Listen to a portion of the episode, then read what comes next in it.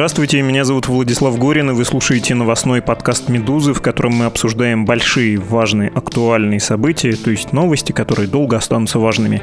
Вы наверняка следите сейчас за белорусскими событиями. Это сюжет номер один, безусловно, в Восточной Европе, вообще в Европе, ну и для России тоже. И многие из вас в «Медузе», в соцсетях, в лентах Телеграма видят ролики с логотипом «Нехта» или читают сообщения и перепосты из Телеграма с таким же названием. Сейчас этот ресурс, «Нехта», стал главным источником информации о белорусских протестах. Мы расскажем о том, кто его делает и почему отключение интернета в Белоруссии ему, оппозиционному ресурсу, только помогает, а официальной пропаганде, наоборот, мешает.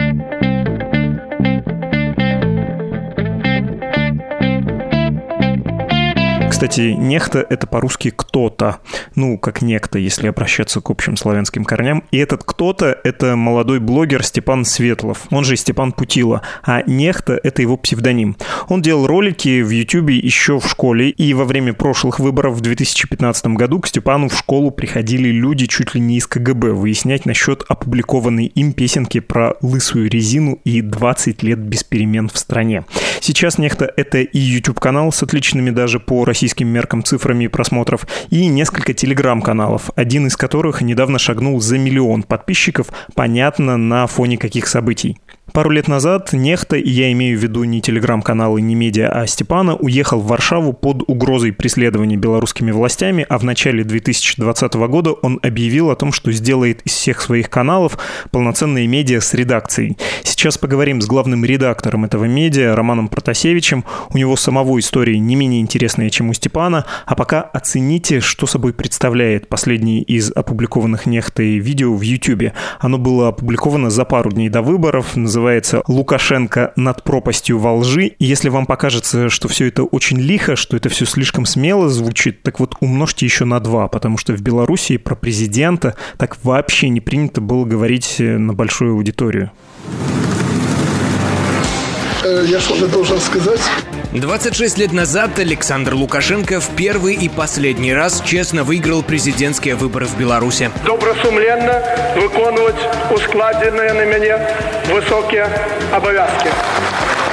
Его программа была нехитрой – отвести народ от пропасти. Мой девиз – это здравый смысл. Незамысловатое румяное лицо на предвыборном плакате обещало стабильность и достаток, справедливость и порядок. Экс-директор совхоза забирал власть у тех, кто не умеет ей пользоваться, и разрушал зло, созидая добро. Не на кого рассчитывать, кроме президента. Он гарантировал свободу слова и СМИ, соблюдение законов и конституции, честные суды и жесточайшую борьбу с коррупцией и произволом чиновников. Будем разбираться с жуликами чиновниками сначала в правительстве, а потом со всеми остальными. Однако уже спустя несколько лет правления внезапно оказалось, что лукашенковский порядок – это банальное закрытие рта неугодными, преследование несогласных, его стабильность – беспредел тех самых чиновников и силовиков, а светлое будущее – постоянная ложь и бесконечные новые обещания. В будущей пятилетке средняя зарплата вырастет два раза. Настало время подытожить, во что вышедший из дерьма аграрный гений за 26 лет превратил подающую надежды страну, какими обещаниями он кормил белорусов все эти годы и почему не может просто уйти идти туда, откуда вышел. Я вышел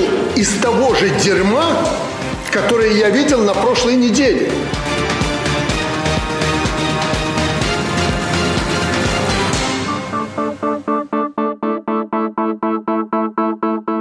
Главный редактор телеграм-канала «Нехт» Роман Протасевич. Здравствуйте.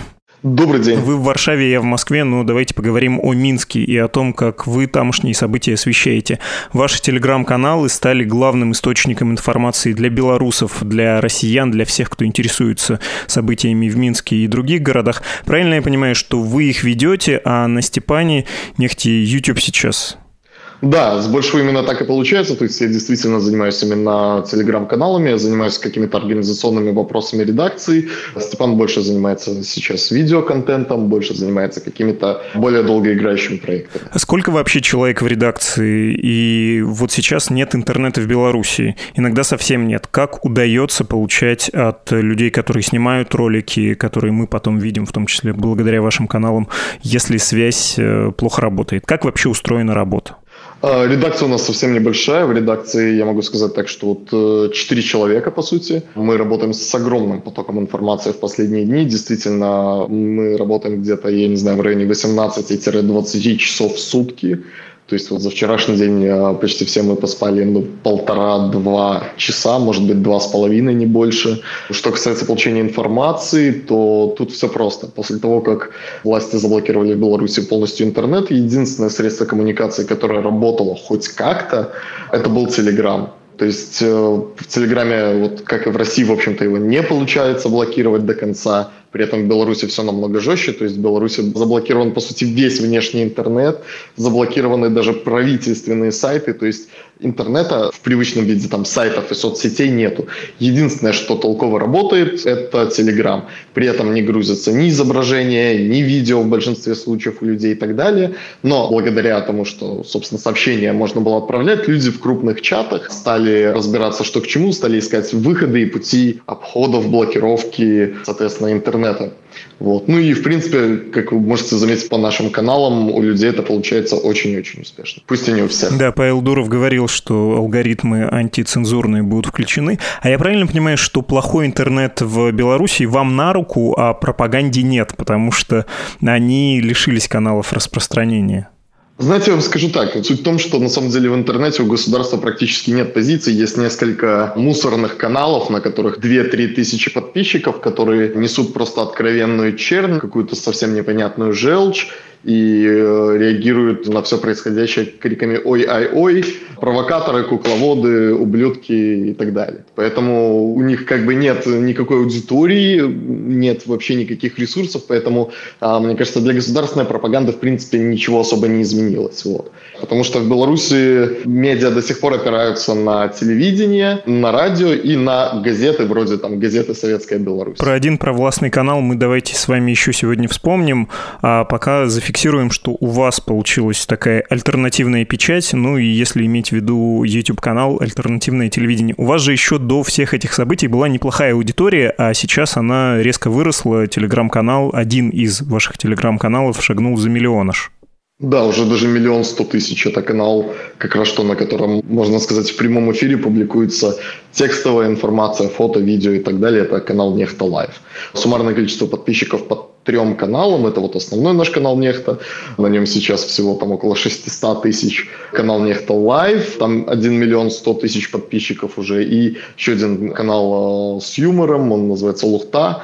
Там около 90 тысяч. Таким образом, получается, что у нас э, вот уже сколько? Более миллиона 700 тысяч подписчиков суммарно по трем каналам. Это как если бы в России под 20 миллионов было у кого-то.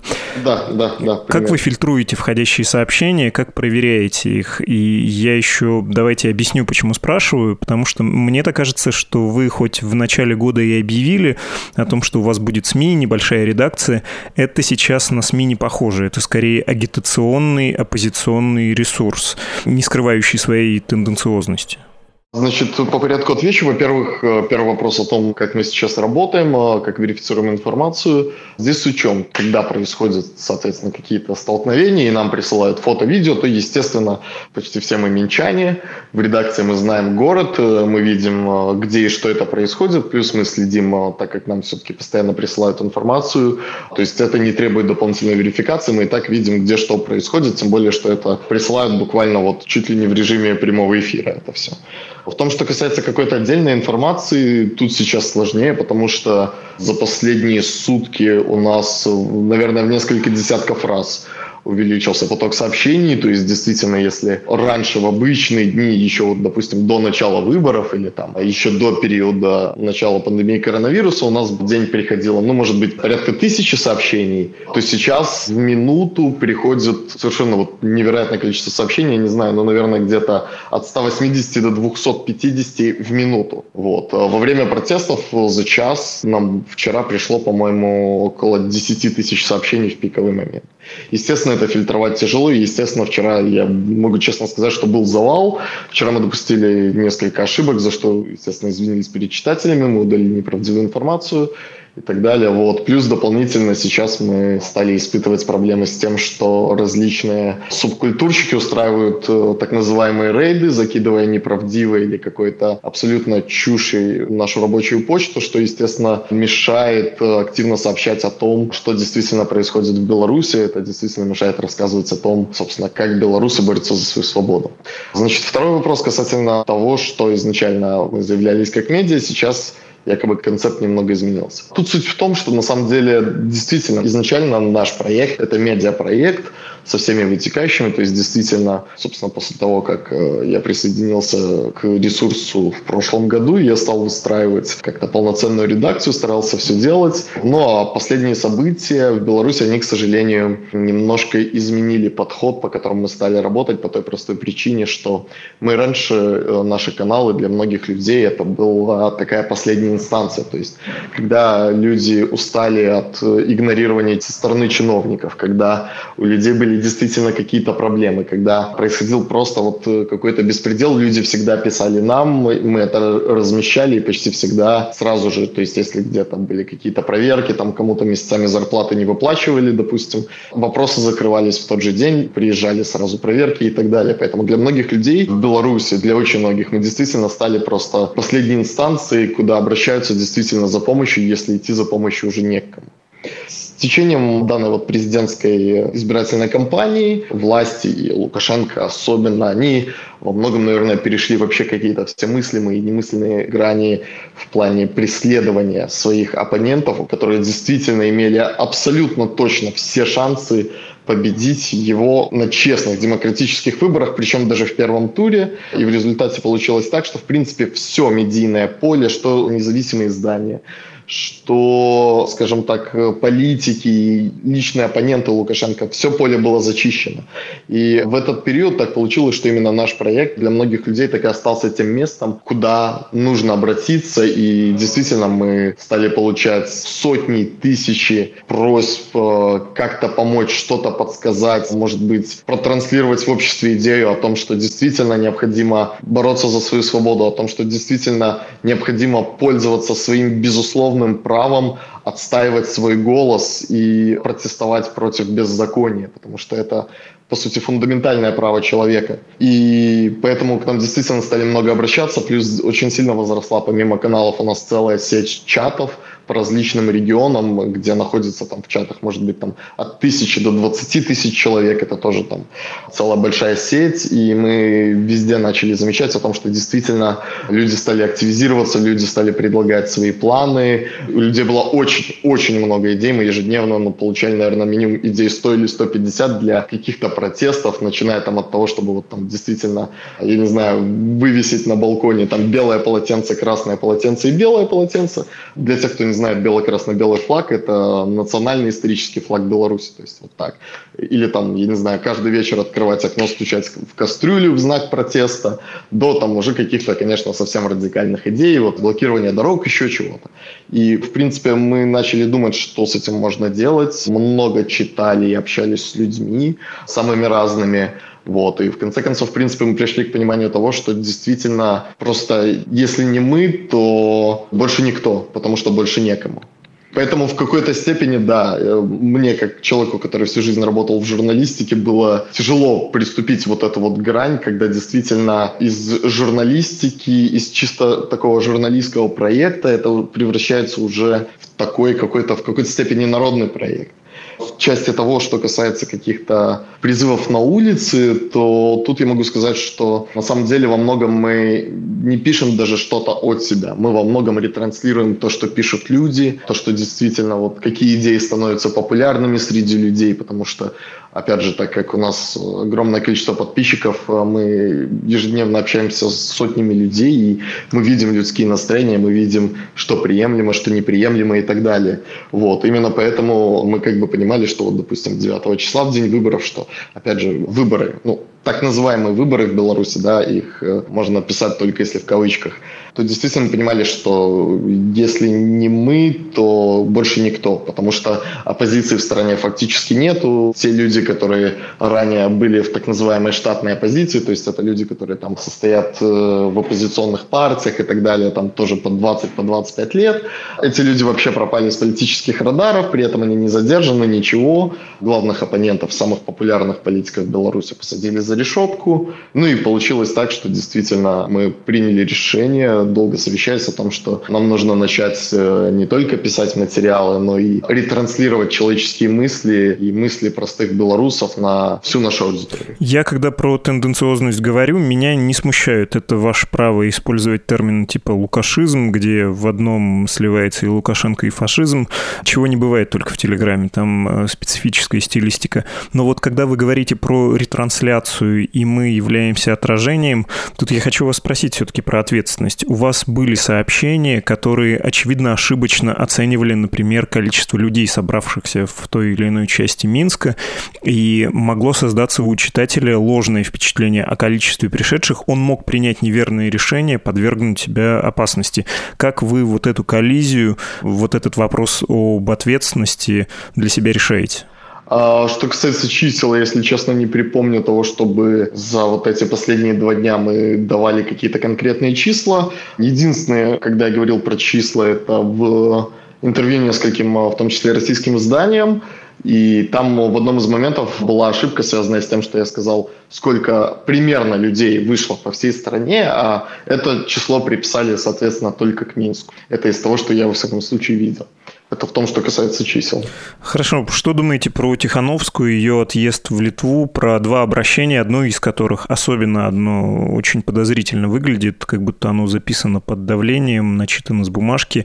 Оно, тем более, было опубликовано в таком провластном телеграм-канале. Уважаемые граждане Республики Беларусь, я, Светлана Тихановская, благодарю вас за участие в выборе главы государства – Народ Беларуси сделал свой выбор. С благодарностью и теплотой я обращаюсь ко всем гражданам, которые поддерживали меня все это время. Белорусы, я призываю вас к благоразумию и уважению закона. Я не хочу крови и насилия.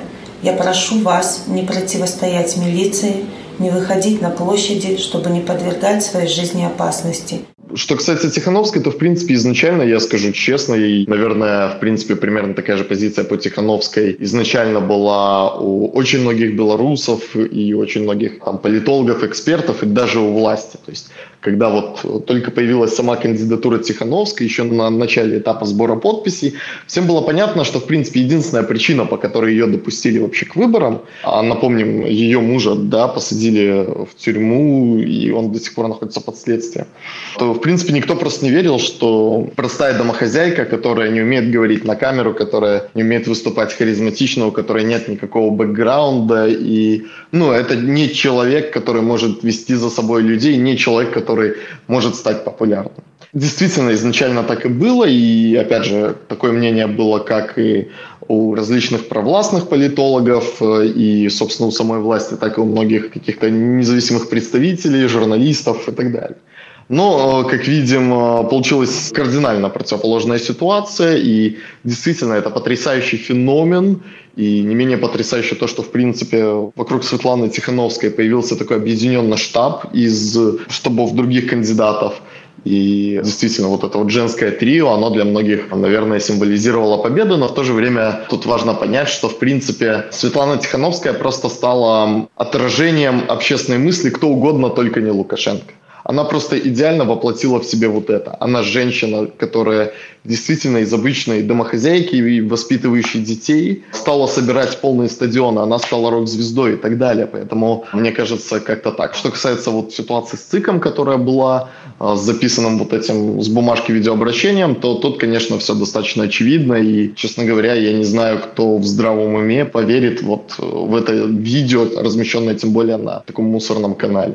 Почему? Потому что, опять же, во-первых, видно, что она находится явно где-то в кабинете у чиновников, во-вторых, потому что она читает с бумажки текст, это также абсолютно очевидно, потому что она не поднимает голову, держит что-то в руках, Вот. И даже более того, кстати, можно сказать по поводу места съемок. Пользователи уже отыскали старое интервью Лидии Ермошиной, это глава белорусского ЦИК. И у нее в кабинете стоит точно такой же диван, как тот диван, на котором сидела, в общем-то, когда зачитывала с бумажки вот это обращение Светланы Тихановской. Да, на «Медузе» есть про это материал. Тем не менее, протест сейчас оказался без лидера, и это, наверное, его больше размывает. И так, наверное, были невелики шансы на победу, поскольку у Александра Лукашенко сплоченный силовой аппарат, а сейчас они совсем невелики. Или вам кажется иначе? А, ну, во-первых, я считаю, что действительно отсутствие лидера в данном случае очень сильно сыграло на руку, потому что если бы такой лидер был, то он уже давно бы сидел по каким-нибудь надуманным обвинениям, и лидера протестного движения моментально бы обезглавили. То есть, поэтому такие децентрализованные протесты, тем более, которые вспыхивают по всей стране, они продиктованы не поддержкой какого-то из кандидатов. Люди выходят на улицы не за ту же Тихановскую. Люди выходят на улицу не потому, что власть в очередной раз вытворяла беспредел, а просто потому, что вот это, наверное, можно характеризовать достало. Потому что все, ну то есть народное терпение, оно по сути попросту закончилось. И все то, что сейчас происходит в Минске, это не за кандидата, не за кого-то конкретного, а просто для того, чтобы избавиться от диктатуры Лукашенко, которая 26 лет э, в принципе, уже в Беларуси. Про вас хочу спросить, ну и одновременно про то, что вы называете диктатурой, а более холодно можно назвать режимом личной власти. Вы сами, повторюсь, в Варшаве, и вы человек молодой, при этом несколько лет уже занимаетесь журналистикой, при том в области ваших интересов такая полевая, даже экстремальная журналистика, но по политическим причинам вы из Минска уехали и редакторской работой сейчас заняты. Если то, что сейчас происходит в Минске и вообще в Беларуси, Белоруссии закончится ничем. Ну или закончится примерно как в 2010 году, когда протестующие были разогнаны, самые недовольные уехали, кто-то затаился, замолчал, а Лукашенко продлил свое правление. Вы как это будете воспринимать? Это будет для вас личным поражением? Как на это будете реагировать? Начну, наверное, с того, что прежде всего я изначально, я не скажу, что полностью скептично, но у меня была большая доля скептицизма по поводу того, что после так называемых выборов что-то изменится. И для меня точно так же, наверное, как и для всех остальных членов и команды как бы, нашего проекта и многих белорусов, действительно все пошло совсем по-другому. Этого не ожидал никто, буквально. Никто не ожидал того, что милиция и спецслужбы будут применять такое ультранасилие. Никто не ожидал, что против безоружных граждан будет работать антитеррор сил специальных операций операций, что, опять же, зафиксировано на множестве фото и видео. Никто не ожидал, что силовики в балаклавах будут брать машины скорой, залазить в них, проезжать сквозь толпы демонстрантов и потом открывать двери скорой и расстреливать демонстрантов. То есть, опять же, вот фото уже, видео есть и так далее. Никто не ожидал того, что будет так. Никто. Никто не ожидал, что в людей будут стрелять сразу. Никто не ожидал, что будут кидать гранаты, которые могут спокойно отрывать конечности или даже убить даже в малые группы людей, которые просто вот группкой 20-30 человек идут по улице. Поэтому, мне кажется, это продиктовано во многом, наверное, для Лукашенко осознанием того, что трон под ним очень сильно зашатался, и того, что действительно это очень похоже на то, что его время подходит к концу. И именно отсюда, мне кажется, во многом а, такие ультра жесткие подавления любого протеста. Что касается того, что будет дальше, опять же, предсказать тяжело. По той простой причине, что никто точно не знает, что будет дальше. Никто не знает, э, применят ли какие-то спецслужбы, допустим, белорусские, действительно там огнестрельное боевое оружие, потому что сейчас вообще уходит очень много слухов, ну, естественно, это вбросы, но тем не менее. Никто не понимает, что будет дальше и как все будет развиваться. Но я для себя могу сказать только одно, что власти, в общем-то, настолько сжали пружину вот этим ультранасилием, что мне кажется, что это просто так уже не закончится. Ну, единственное, на что я хочу надеяться, что обойдется все-таки без жертв, потому что это будет э, тяжелым ударом для всех. Если действительно ситуация будет развиваться так, что протесты подавят на корню люди перестанут выходить. Беларусь ждет очень большая депрессия, Беларусь ждет огромный поток эмиграции, почти наверняка. А оставшиеся люди, они, как мне кажется, вполне могут начать себя вести такие партизанские войны, особенно против правоохранителей. Невероятный прогноз, если честно. Спасибо большое. Роман Протасевич, главный редактор телеграм-канала «Нехта». Спасибо. До свидания.